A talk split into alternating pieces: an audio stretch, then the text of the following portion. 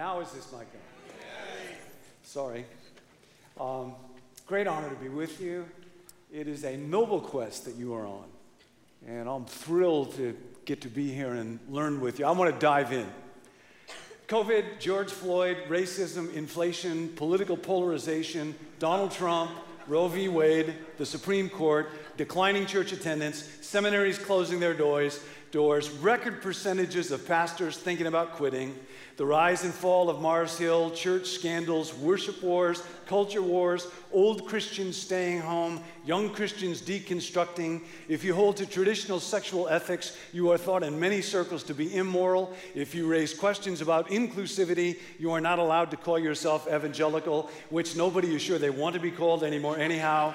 White Christian nationalism is surging, housing prices impossible, young staff unfindable, volunteers unrecruitable, church campuses unbuildable, property unaffordable. This is a great time to be in ministry.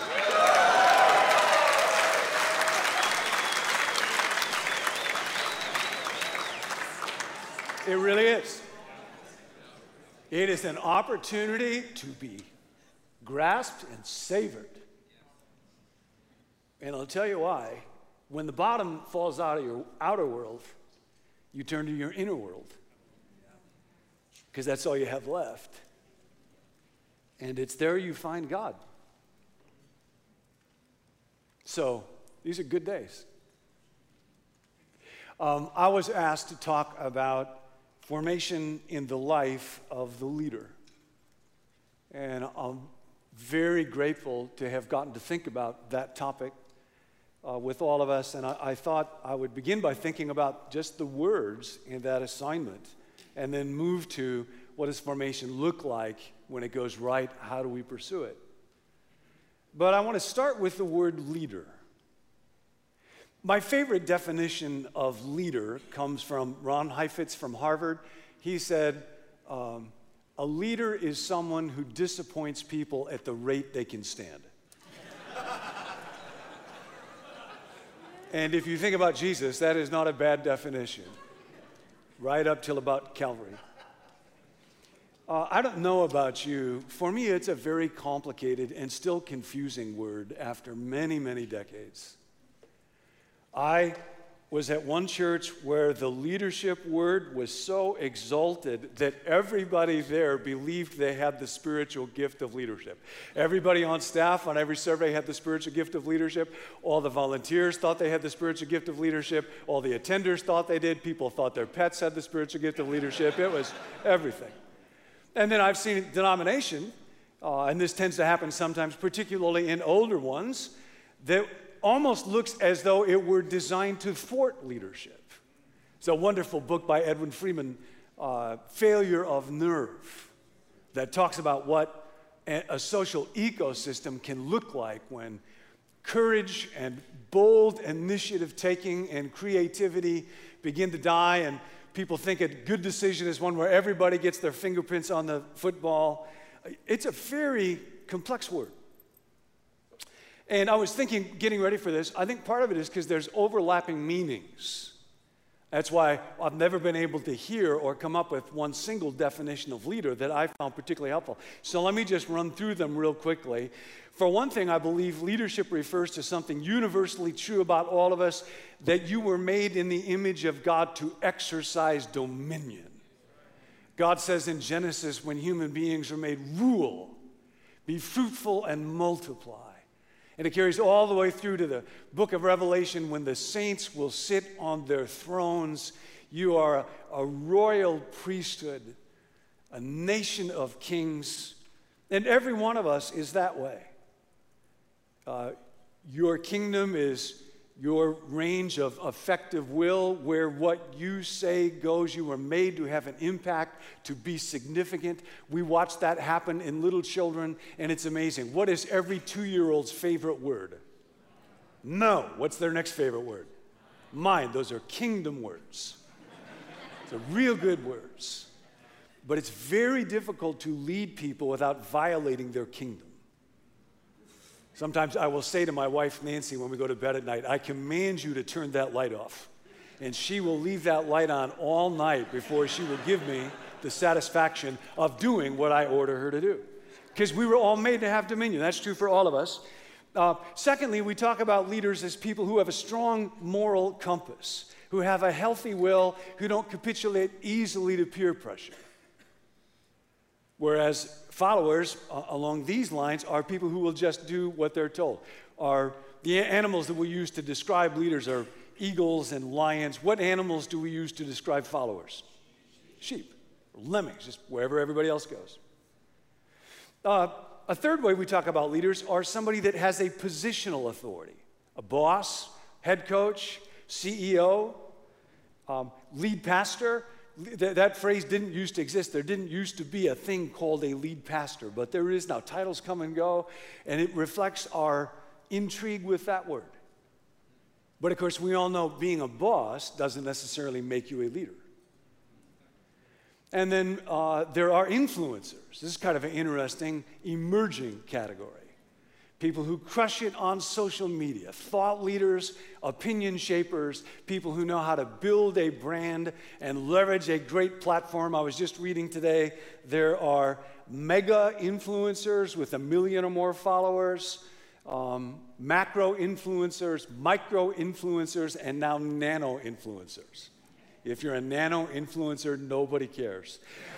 by the way, by the way, in our preoccupation with this, it remains the case that in the history of the human race, there has never been a single influencer who has come close to a carpenter from Nazareth. I work in the San Francisco area. Why is there a San Francisco? Because hundreds of years ago, there was a man named Francis who was so captivated by a man named Jesus that centuries later, they would name a city after him. We live now in San Jose. Why is there a San Jose? Because once there was a man named Joseph who was associated with this man named Jesus in such a powerful way that that's a city. The capital of our state, California, is Sacramento. Why is there a Sacramento? Because this man Jesus once had a meal for some friends that was so unforgettable, the most famous meal in the history of eating when we think about the table, that they named a city after it. Before I lived there, I lived in Chicago. Why is there a Chicago? No one knows. I was going to try that with Portland, but that just felt a little too mean, so I decided not to do that. Anyway, influencers. Um, and then another category is situational leaders uh, in certain situations. Everybody's lost. Whoever knows something about nature will take the lead. Or if there's a medical emergency, a nurse or a doctor, somebody with medical training in a situation, they'll be situation leaders. And then there is corporate or organizational leadership. And the folks that have these kind of gifts may have an ability to cast a vision, strategic thinking, very often a lot of personal charisma, uh, team builders, people developers, able to recruit, uh, able to make decisions. It's a real complicated word, and we get confused about it quite often, I think. The spiritual gift of leadership should be recognized and honored and leveraged, but so should every other spiritual gift. As a matter of fact, Paul said the gifts that are the most overlooked humanly ought to be the most honored in the body of Christ.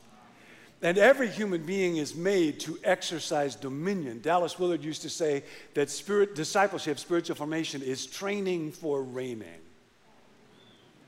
And we have a hard time sometimes talking about leadership in a way that recognizes every single human being was made to reign. We live in a culture where everybody wants to be a leader and nobody wants to be a follower. We, call, we follow a man who called everybody to be a follower and nobody to be a leader. So that leads to this kind of challenge. What do we do when the prestige of the word leader keeps going up, but the prestige of the word pastor keeps going down? And that's part of why I just want to tell you right now it is a noble thing that you do. Because you're not likely to hear it too much. And a lot of the props that used to reinforce that for people have evaporated. You all know this better than I do. Church historian friend of mine said in 1950, 10% of all Phi Beta Kappas, thought leaders in America, were clergy. 10%. Today it's far less than one tenth of 1%. Pastors used to be recognized as educated people in their communities. Newspapers, they were these things that were printed on paper, um, used, to, used to publish the sermons of pastors on Monday morning after they were delivered on Sunday. Now, you all know what I'm talking about. If I'm flying next to somebody on a plane and I don't want to have a conversation with them, I will tell them what I do. If I want to have a conversation, I was talking to a guy a while ago and just told him a little bit about my education, but not what I did. And he talked for an hour. He was involved in tech, Bay Area guy, told me about his girlfriend, told me about his kids, used to be a soccer player, all of his problems. Finally, after an hour, he turned and was curious and said, What do you do? And I said, I'm a pastor. These are his direct words. He said, I'll be damned. you know, I said, Well, maybe, but I hope not. We could talk about that for a while. Being a pastor is more challenging, uh, has fewer resources, faces larger culture resistance, and has less dignity than ever. We need help. We need help. The state of leaders, however you want to define that, people who carry the burden of Jesus' church, is enormous. So, what is formation? Formation is the process by which the inner self is given character or shape. Formation is the process by which the inner character or inner self is given shape. The best example that I can think of is just simply there is a physical dimension to you. You have a body, and it is being shaped all the time. For better or for worse, by accident or on purpose, what we eat, um, how we exercise or don't, rest or don't. Uh, our bodies are being shaped all the time, and there is a spiritual dimension to you. There is an unseen dimension thoughts and feelings, emotions, perceptions, and decisions. And it is being shaped all the time like it or not, on purpose or by accident, for better or for worse. It's very important that we and then our churches understand this. Spiritual formation is not an activity restricted for introspective, introverted white males who like to read devotional writers like Thomas Merton and Henry Nouwen and Barack Obama. Um, it was, by the way, a wonderful thing. I got to. Um, spend the night last night in an Airbnb with uh, Brandon and John Mark, and to get to wake up in the morning and do devotions with John Mark Comer as he reads Bernie Sanders. just unforgettable. No, I, that's a lie. I made that up. Spiritual formation is not a particular set of techniques. John Mark was talking today about uh, Bible study is indispensable, and prayer is indispensable, and meditation and Lectio Divina, which is a way of engaging with uh, Scripture, centering prayer. Those are wonderful things. But spiritual formation is not just swapping out one set of methods for another set of methods. Spiritual formation is not extra credit work for overachieving attenders. Spiritual formation is not an alternative to discipleship. I've had folks ask me, are we a discipleship church or are we a spiritual formation church? A disciple is simply somebody who has put Jesus in charge of her or his spiritual formation. And spiritual formation is simply the process that we engage in as we become disciples of Jesus. We are all being spiritually formed all the time. Everybody is receiving a spiritual formation. And by the way, you cannot overcome 23 and a half hours of spiritual malformation with 30 minutes of reformation. And by the way, we're talking about a rule of life. Everybody has a rule of life. And this wisdom goes way back, the very first psalm. Blessed is the one who does not stand in the way of wicked, uh, walk in the steps of sinners, or stand in the way of the wicked, or sit in the seat of the scorners. That's a way of life. That's, and, and basically, it's just doing what everybody does. But her or his delight is in the law of the Lord. For the way of the righteous, the way of the wicked, Jesus talked about a narrow way and a broad way. Everybody's got a way of life.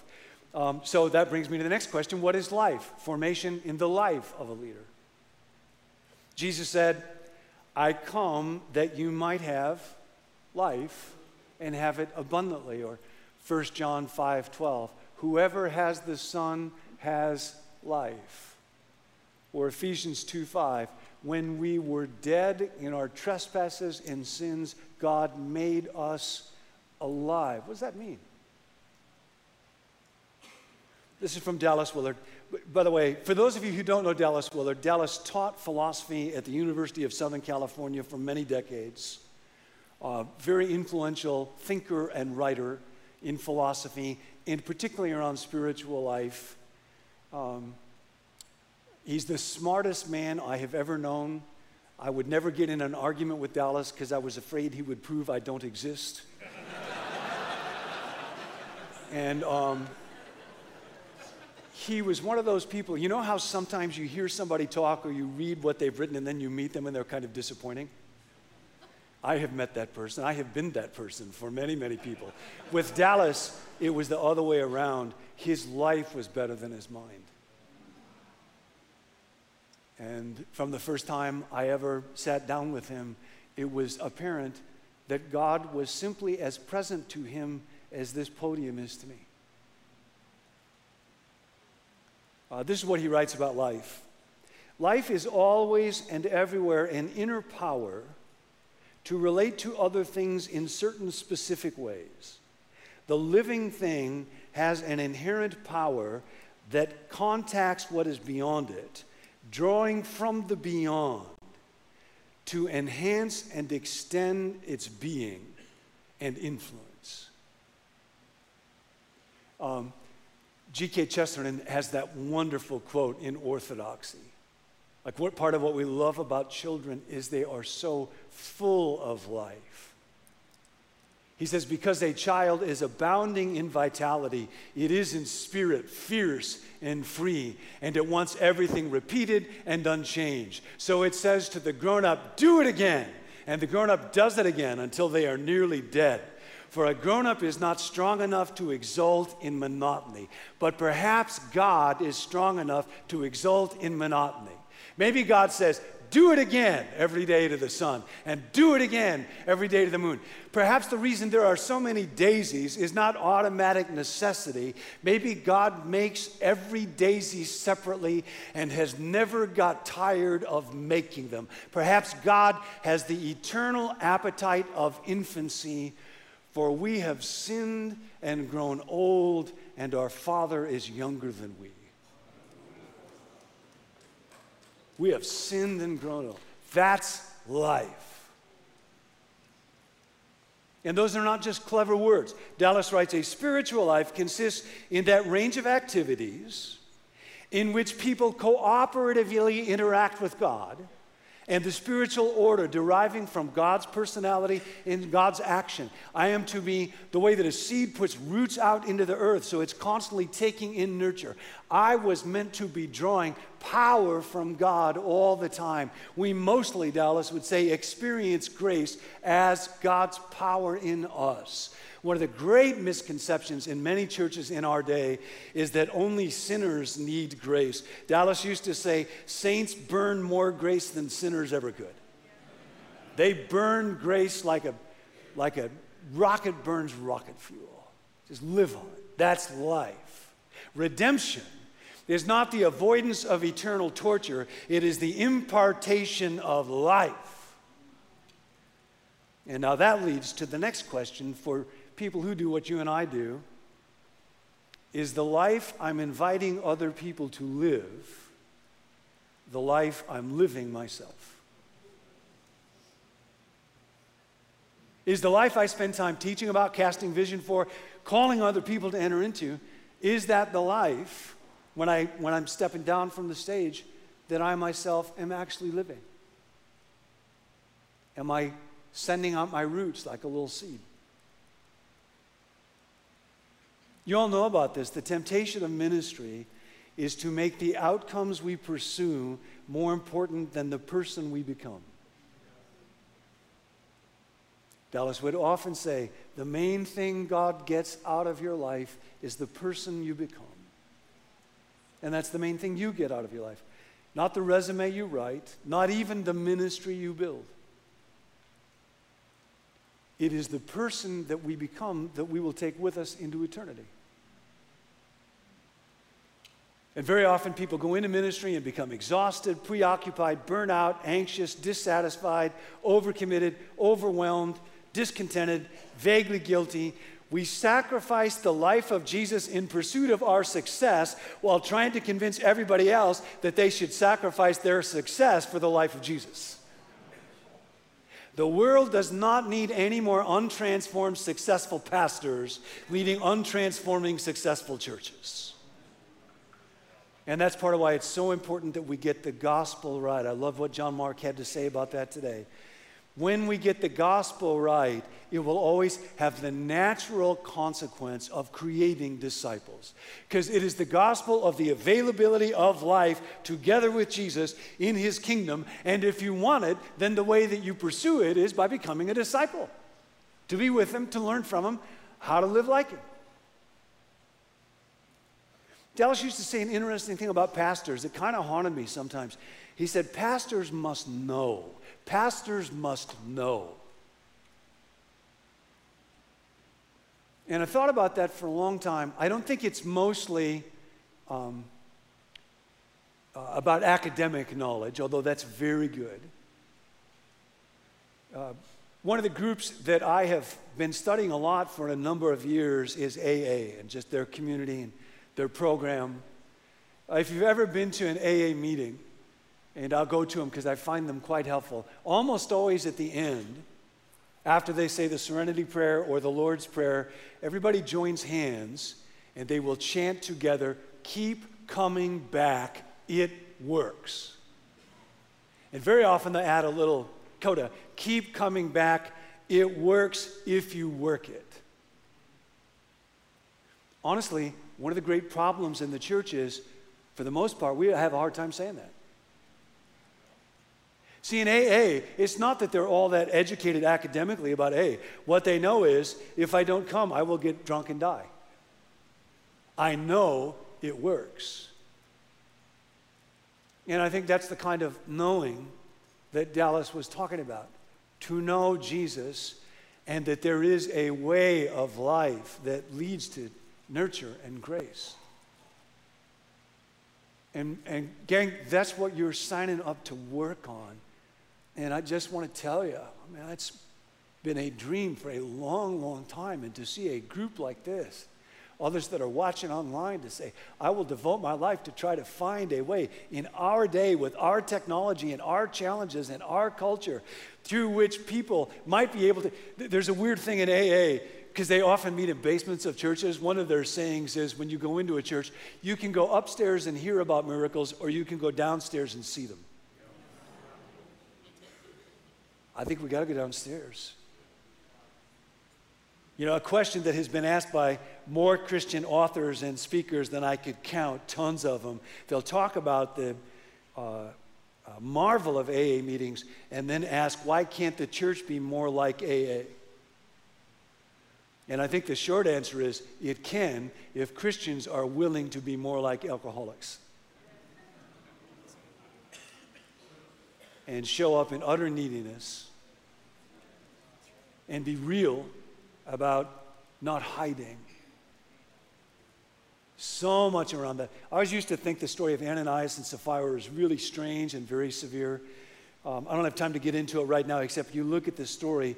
What happened there, in, in a lot of ways, it was echoing what happened in the Garden of Eden with Ananias and Sapphira. For the first time in the early church, somebody hid and pretended to be better than they were. And spiritual power can flow in almost any circumstance, but it cannot flow when people hide and pretend to be what we are not. Leads me to the next observation I want to make. Spiritual leadership has a unique capacity to malform the life of a leader. Eugene Peterson used to say, ministry reinforces inattentiveness to God. Because generally people want to know Was it a good sermon? Was it a good program? Was it a good service? Is kids ministry good? Not many people will ask you, How is it with your soul? And we see malformed leadership all through Scripture. Genesis 3:16. Um, after the fall, uh, part of the curse is your desire will be for your husband, and he will rule over you. Now, I grew up in the kind of church that thought that was a pretty good idea. We actually thought like that was the way it's supposed to be. That happened after the fall. That's Genesis 3, not Genesis 1 or Genesis 2. We were made to rule over creation for good in a spirit of servanthood, not to dominate one another. Or Jesus. Jesus said to his followers, The kings of the Gentiles lorded over them, and those who exercise authority over them call themselves benefactors. When Jesus said that, he was not being snarky. That's literally what they would do. Peter Leithart has a great book uh, called Gratitude about gift giving in the economy back in that day. And people that had resources would often give it, but they literally would claim the title benefactors, which meant that the people who had been given from them were now obligated to them. That was a literal title in Jesus' day. You're not drawing that from thin air. But you are not to be like that. Instead, the greatest among you should be like the youngest, and the one who rules like the one who serves.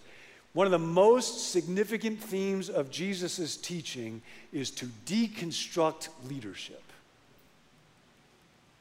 And I think if there is a rich topic for the process of deconstruction in our day, leadership would be it. Ego inflation, misguided loyalty, isolation, lack of accountability, misunderstanding who really counts, image management fake vulnerability, comparison.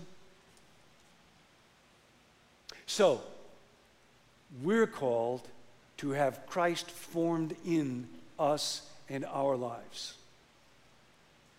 And in the time that's left, I want to talk to you about uh, four indicators of flourishing in ministry. And these actually come from the largest study of clergy well being that I know mostly comes out of Duke. Researcher named Matt Bloom and his team have written about flourishing in ministry. So I want to go through the four categories they come up with, talk a bit as I do about how do we pursue them. And if you want to, um, to get as much out of this talk as you can, you might rate yourself if you're being, if you're feeling courageous, scale of one to 10. Where do you stand on these four indicators these days? And where might God be calling you to make some changes? So, uh, number one, first indicator of flourishing in ministry is what Bloom calls daily well being. Daily well being. Basic satisfaction in life. Having an energized spirit. Being engaged in challenging work. Starting the day with a sense of anticipation I was reading a wonderful book not too long ago that talked about this ancient liturgy. The author said every day should be a sursum corda, uh, which I guess is Latin for lift up your hearts. And from about the third century on, when the community would gather, that would be part of the call to begin the day. Lift up your hearts. And the people would say, We will lift them up indeed. To start a day with a lifted, elevated heart. And then to go to bed at night with a grateful spirit. Many years ago, I was on a sabbatical, and I went to spend one day with Dallas.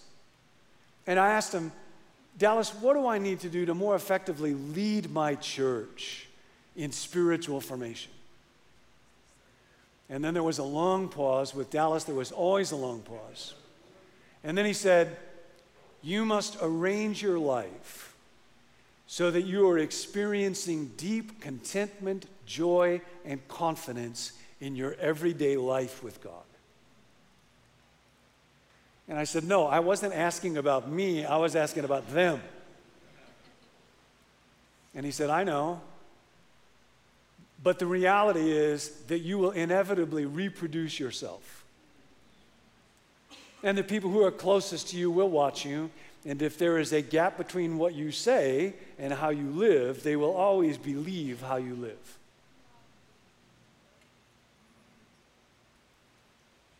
And uh, I, I don't know about you, for me, the temptation is always to think I will experience deep contentment, joy, and confidence when ministry goes really well. When the church is full, when the sermons are great, when everybody's happy. Someday, not today, not today. And Dallas said, You must do this. Your elders will not do this. Your spouse will not do this. The church fairy will not sprinkle fairy dust on you and do this.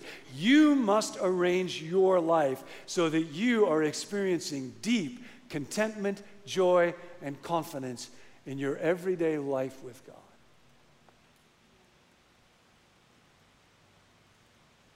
I have that as a sign in my little office off the garage where I work pretty much every day, look at it every day when I go in there. So, how do I do that? Well, one big part of it will be um, having the right people in your life who know you and speak deeply into your soul. I think one of the most important needs for people, particularly in ministry, is to have what is sometimes called a fully disclosing friend. In Celtic spirituality, it was called a soul friend. A soul friend was defined as one before whom you have no secrets. And it took a long time for me. I had a friend that I made in grad school at Fuller named Rick, and we were very close. I'd known him for about 10 years.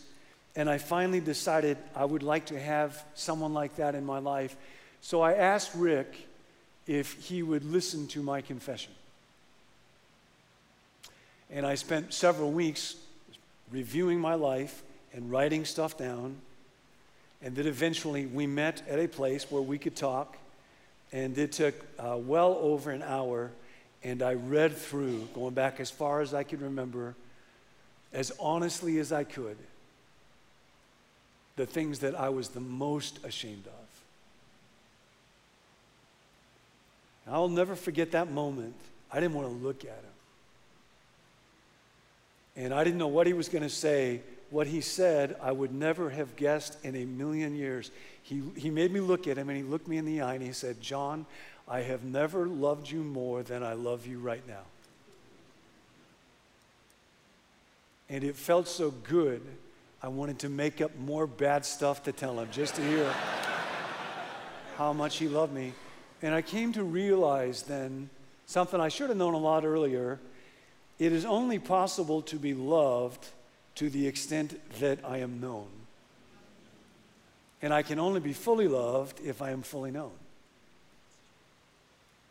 Because as long as there's a part of me that you don't know, you may say you love me, but inside I will inevitably Say, yes, but if you knew this about. Uh, you can do a little two by two quadrant on this. I think uh, it may come up. Yeah, so one axis is I can know or, or, or be not known, and another one is I can be accepted or not accepted. If I'm known and accepted, then I am loved. If I'm not known but I'm accepted, then I look impressive. If I'm neither accepted or known, I'm a stranger. A lot of us can live in churches as strangers. If I'm known and then not accepted as I'm known, I'm rejected. And that is so painful. The biblical word for that is cursed. To be cursed. That is so painful. A lot of us will go down to the impressive quadrant to try to avoid the rejection quadrant. So, for daily well being, Rick and I call each other Monday through Friday Called him this morning. Every morning at 6:50. How did yesterday go? Where did I mess up? Where do I need help? What do I face today? Pray for each other. Every day we do that. And then, you know, periodically, uh, deeper times together. We did that this last Thursday. Uh, so that's a big part of daily well-being. Joy is a huge part of daily well-being. In the Celebration of Discipline by Richard Foster, his final chapter is on maybe the most neglected of the disciplines, the discipline of celebration. Now, in the Bible, we're commanded to be joyful. God would not command it if it wasn't something that we could do. But we can't do it by willpower, we have to train for it. You go through the Old Testament, between Sabbath, feast days, and so, one scholar says about a third of the days of Israel were actually set aside not for normal work, for Sabbath, for festival keeping and so on. Why would they do that? They were training for joy. You read Deuteronomy 14 sometime. I will not talk about it right now, but as a Baptist growing up, I was shocked by the commandments of what sorts of things they were to imbibe to celebrate in Deuteronomy 14. It's in the Bible. They were training for joy. Maybe what you need once a week as a part of your Sabbath is a day of celebration. Um, I have one day a week where I just eat horrible food that I love all day long. It's actually on Sundays, and often when I would get up to preach, I would be so full because I had so much. I would have like a bunch of peanut butter and honey bagels and eggs and bacon for breakfast, and I would be doing this all through the sermon. And nobody knew why I was doing it. Maybe once a day, eat what you love to eat, wear what you love to wear, listen to music that you love to listen to. Be with people that make you happy because there are other people that don't bring you joy. They suck joy out of you like a hoover. When they're around, say, I can't be with you today. This is my joy day. I'll be with you tomorrow. Okay?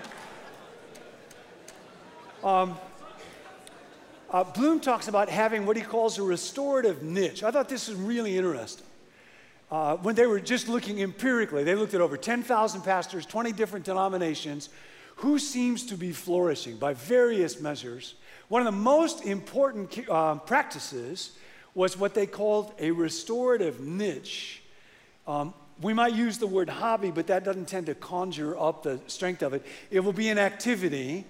Um, that you have a certain level of skill at, that you can grow at, that can give you a sense of mastery or flow, if you're familiar with all of that research, and that you do it for intrinsic joy, not to get approval, not to show off, not for money, just for the joy of doing it itself. And they found that not very many pastors have what they would call a restorative niche uh, golfing, surfing, knitting, music, uh, could be any number of things, carpentry. Uh, I met a couple years ago a guy that actually lived with Dallas and Jane for a few years. He said one of the things Dallas used to do, Dallas was actually a union roofer way back in the day. He said Dallas would go up on the roof and work on his roof and sing opera songs. so that may be your thing. I don't know what it is. People who engage in a restorative niche once a week were in about the highest category of folks flourishing in ministry. I'll tell you, and this is part of their research for whatever it's worth. And again, I, I spend a good deal of my time writing and teaching about the idea of spiritual disciplines or practices, understand the baggage about the word, learning about that changed my life. However, in their study, they say people who engaged in at least weekly involvement in a restoration niche were flourishing more often than people engaged in any of the spiritual disciplines that they measure. Now, one of the problems is, of course, a discipline is simply an activity that you engage in by direct effort to give you the power to do what you cannot now do by direct effort. So there is an unlimited number of spiritual disciplines, if it's understood rightly. And this idea of an activity that is restorative to you is precisely a spiritual discipline. Unfortunately, we don't understand it, and we cram that language into goofy little pietistic, unappealing, as though God's given gold stars out for that kind of stuff. We end up measuring people's spiritual maturity by their devotional activity. That is a bad idea. If in Jesus' day you measured people's spiritual maturity by their devotional activity, who would come out on top? Pharisees. We've got to find a way to measure spiritual maturity where the Pharisees don't win. Okay? So, um, uh, uh, last, last part of the daily well being thing uh, sustaining companionship with Jesus. Sustaining companionship with Jesus. Practice of the presence of God. Read over and over again um, Brother Lawrence, Frank Laubach, sacrament of the present moment. A couple years ago, it was really interesting. I had, a, I had a bad day and I had a good day. And I was trying to ask what was the difference between the two of them. And what came were three words um, unhurried, surrendered, and free. And I find for me, if I can live those three words, unhurried, surrendered, you will be done, you will be done, you will be done. Free. The burden's not on me. I live in the Bay Area. It is such a joy to watch the Golden State Warriors. Anybody here a Golden State Warrior? Steph Curry. Um, he does this thing, started the last year or two, where when it's clear they're going to win the game, anybody know this? He'll do this. He drains a three pointer and then, and he said, that's from a bedtime ritual with the kids. Job well done. We can rest now. The game is still going on. People are still shooting and defending, but the outcome is assured. So that's daily well being. Second indicator of flourishing in ministry is what Bloom calls resilience the ability to adapt to change. I have a friend, Gary Hamel, who says, Your organization's irrelevance is the rate at which the change of the world is happening faster than the change in your organization. That's kind of sobering to think about with churches. Change continues to accelerate. Um, the ability to respond to life's challenges, the capacity to grow, being able to learn, being able to recover, being able to manage frustration, being able to incorporate pain into ministry. Bloom writes that maybe the great challenge for ministry in our day, especially right now, is burnout, emotional exhaustion, physical exhaustion, a sense of depersonalization at work, such that it's harder to be creative, it's harder to be patient. I'm losing effectiveness, uh, it's harder to make decisions. Really interesting. It's a wonderful book by Steve Cuss called Managing Leadership Anxiety. And uh, he talks about how most burnout is more a reflection of unresolved anxiety than it is level of workload. Burnout is more a reflection of unresolved anxiety than of level of burnout, a level of workload. And part of what that means is very often in churches, it's not going to work to try to reduce burnout by reducing people's workload, because that's not what's really causing it. Church that I used to be at in California, Menlo, back in the 90s, this is before I was there. In one year, this is during the uh, dot com boom, the budget of the church literally tripled. So they literally tripled the size of the staff at the church in one year. Went from 60 people to 180 people. Do you think that the sense of stress went down 300%? No. Very often, that's not what stress and burnout is about. Um, uh, Steve says that anxiety is what we experience when we do not get what we think we need. So, King Saul, everybody's singing. Saul's slain his thousands, David is tens of thousands. Saul said, I think I need that. And then there's deep anxiety. Steve also says, if you want to know if a leader is anxious, don't ask the leader, ask the leader's team. And that what we need is um, fully differentiated leaders. We don't have time to get into this. One of the great themes in Scripture, all the way from creation on, is uh, there's chaos, there's separation. God separates light and darkness, earth and sky, dry land and water. God joins them together, and then there's shalom, wholeness, flourishing.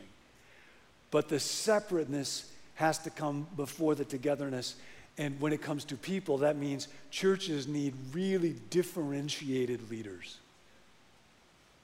who are not reactive, um, not addicted to the approval of the people that I serve. I cannot serve people, lead people, or love people if I'm living in the need of their approval. So I got to find what are some ways to train for freedom from approval addiction. I'll tell you one that Steve did. This is kind of interesting spiritual, addiction, uh, spiritual discipline. Steve actually deliberately preached a bad sermon one weekend at his church. Poorly constructed, no logical flow, dull illustrations. People, you know, didn't know what the point of it was. He just deliberately, in order to free himself from the need of everybody's approval, literally got up and preached a bad sermon. And he said part of what was humbling was people said nice sermon just about as often as they ever did in his great sermons. So I was like, how do I engage in those practices that will tell me, ah, oh, I'm free? My worth isn't contingent on what everybody says about me. By the way, I think resilience is part of why solitude is uniquely important for leaders. Uh, for me, it is primarily when I go away and am just away for a while that my body begins to remember I have a life and it's bigger than my job. And that what everybody thinks about me is not who I am. And I was not made to bear the outcomes of my work. Dallas used to talk a lot about we're not made to carry outcomes. We are not Atlas. Remember Atlas, the guy that had the world on his shoulders? That's not us. That we're to work really hard and, and learn from feedback, but our well being is not on the line. And Dallas came and spoke one time at our church, and he was a philosopher. He would often talk in a monotone. Sometimes he would talk and everybody would be riveted, and then other times people kind of get lost. And a lot of times in churches, for a lot of us, we wrestle with as soon as the service is over, how'd it go? How'd it go? How'd it go? How am I doing? How'd the talk go? How'd the service go? And Dallas finished the talk, and we're walking out to my car, and he's just humming an old hymn under his breath. And it's like there was not a cell in his body that was asking anxiously, How did it go? It was like watching a kid with a helium balloon. Just let it go. Oh, that's what, that's what it means not to live under the burden of outcomes. I really want that. That would be so good. He said, one time when he was a young man preaching, when he was getting up to preach, the Lord said to him, Dallas, remember, it is what I do with the words after they leave your mouth, before they hit people's ear, that matters.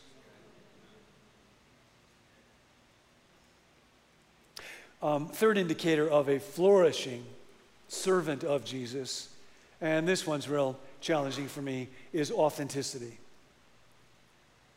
personal integrity, the courage to be real, having clarity about my identity and my values and my beliefs, and the courage to just say it the way that it is and allow the chips to fall where they may.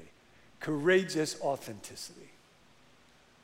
I have a friend who reminds me about that in wonderful and challenging ways because it is my constant growth edge. There's a series of books by an author named Susan Howatch. One of them is called Glittering Image. It's about an English clergyman, it's set back in England, I think, in the 30s, um, who is, uh, wants to be gifted, but is drawn to how he looks in front of everybody. Wants to serve God, but his idol is this glittering image. And he falls apart. Very captivating book. Um, my wife got me a copy of that book. My parents got me a copy of that book. My friend Rick got me a copy of that book. My sister Barbie, this is true story, Barbie got me all six books in the series. I get it, I need the book. Don't get me the freaking book. Um, but man, glittering image. And there's no authenticity there, and it's exhausting. It's an exhausting way to live. Bloom talks about a couple of really interesting uh, areas of alignment that are needed in ministry. One is, is there a values alignment? You know, every pastor has what might be called a spiritual theological center of gravity. Here are the authors I resonate. Here's the ideas. Here's the words. Here's the books. Here's where I find, kind of find myself on the spectrum theologically and spiritually. And we all have that. And every church has a theological center of gravity. And if the center of gravity for the pastor does not fit the center of gravity for the church, and I've been in situations like that, that's a problem. And then I start wondering do I fit? Can I be myself? And Bloom says, then, then arise what he calls facades of conformity. I pretend to be a better leader than I am or more intellectual than I am, or farther to the right than I am, or farther to the left than I am, or to really love something that I don't really love, or to like people that I really think are mean to me. So, do I really fit here? And then, uh, am I highly self aware? Again, this has been a long journey for me. I don't even remember this, shows you what a problem I have. When it comes to the Myers Briggs, you all have heard of the Myers Briggs? So I have a PhD in clinical psychology. My friend Rick tells me when we went through the program, I told him quite emphatically I was ESTJ. I now clearly understand myself to be um, INFP. I was wrong on every category. I'm glad because it turns out Jesus was an INFP, but. Um, uh, my lack of self awareness just massive. So so, authenticity, the ability to actually be who I am, where I am, and especially in churches. And then, and then four, the final indicator is uh, what Bloom calls thriving. Thriving. Experiencing meaning, significance, and purpose in ministry. It doesn't mean having a pain free life but it does include involving, integrating pain into my ministry so that it can be redeemed. Knowing what I do counts somehow. Even if nobody else can see it, God and I can. Having values and beliefs that inspire.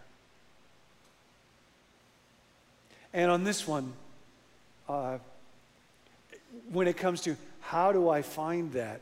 Where do I look for the deepest level of meaning, significance, purpose, the values that are bedrock? What I would recommend, at least after this season for me, is lean into pain. Because I don't know why fully, but somehow it helps you know what you really believe. John Mark mentions it's been a hard season in my life. Um, part of that was uh, for our family, our oldest uh, struggles a lot with anxiety, and then in one year went through three miscarriages, and um, and and then got pregnant, and it stuck the fourth time. But her anxiety was so bad, we did not know if she was going to make it through it, and she would have these nightmares of giving birth to something awful, and then the delivery itself was as bad as any of those nightmares were. And thank God everything turned out to be fine, but it was horrible. And then, and then we got to be grandparents, and that was such a joy. Um, somebody explained it to me like this when I had kids, I realized I would kill for my kids. And then I had grandkids and realized I would kill my kids for my grandkids. and that was the pastor who told me that. That's true story. Whose team is here in this room right now. Um, that same time as we were embarking on the journey of grandparenting, uh, my dad was diagnosed with a cavernoma, kind of like a tumor in his brainstem. And he'd always been a real physical guy. I had a tennis racket in my crib when I was a baby to let me know what was coming, but his body began to betray him. And um, I watched as one by one the abilities that my little grandchild was gaining, my father was losing. He had always wanted to go to the Galapagos Islands. My mom never wanted to go. So I decided to take him. We went on one of those National Geographic cruises. And it was a few months before he died. It was the last month physically he could have done it. And it was kind of painful to watch. Um, he was just shuffling with a walker by then. When we would sit down for dinner, because uh, his face was partially paralyzed, food would kind of dribble out of his mouth. It was very hard to be able to tell what he was saying. When when he would try to get down the ladder into those zodiac crafts to go off, it took forever. And I felt kind of awkward with other people there. And then three people came up to me privately before the end of the cruise and said to me, Your dad is my hero. I hope when I face whatever I have to face, I can do it like him. A couple of weeks before he died, when he was uh, in the hospital, one person came, and my dad uh, gave that person a framed poem and then another person a book that were very meaningful to both of them, partly because of my dad's situation. And he said to me, See, I can thrive even when I'm dying.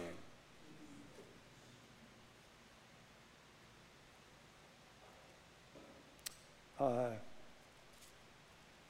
there has been other pain with our family and uh, with our job.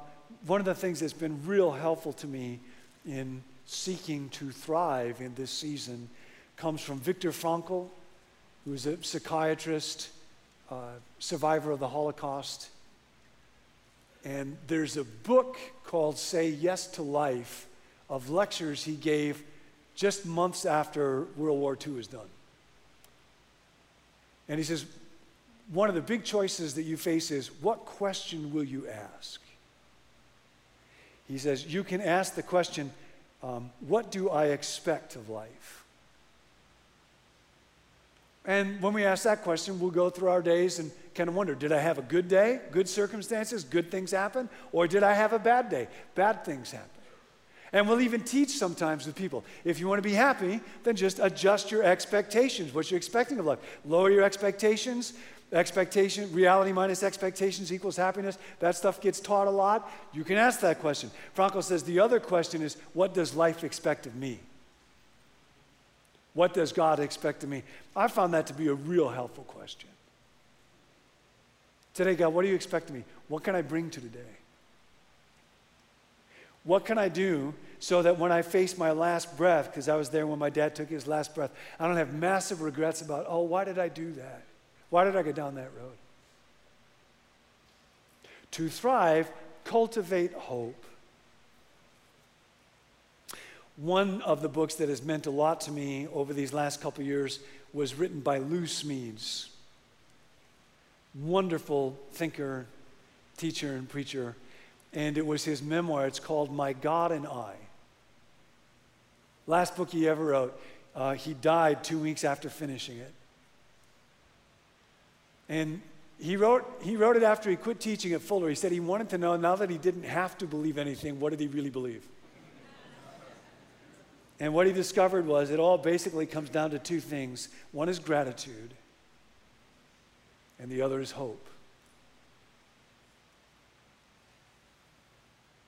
He said, when it comes to the future, the only alternatives are illusion, despair, or hope. I scorn illusion, I dread despair, so I put all my eggs in Jesus' basket. And I think a lot in this season about the crucifixion, that there's a cross in the middle of our story. I pretty much never sleep through the night. And so I'll always have a plan. Very often it will involve reading Henry Nouwen because he's so wonderful about finding God in pain. And, and that Jesus' greatest contribution somehow, somehow, somehow is not what he did, but what was done to him. The cross. And then I think a lot about the resurrection. There's this wonderful story by Dale Bruner in his commentary on Matthew about how uh, for Jesus, the resurrection was such a core and certain event, he was almost blase about it. In Matthew, in particular, uh, uh, the women are walking and they see Jesus. And the text says that Jesus said, Greetings. And then he walked away. Doesn't that seem terribly understated? He's just defeated death, risen from the grave, experienced resurrection. All he has to say is, hey. Bruner tells about this uh, children's sermon where somebody's asking the kids in the children's sermon, Does anybody know what Jesus said after his resurrection? And one little girl raised her hand and said, I do. Ta da! and it's not a bad translation. And I don't know, but I have a feeling when he came out of the tomb, he did this. So, this is the ultimate for us to thrive.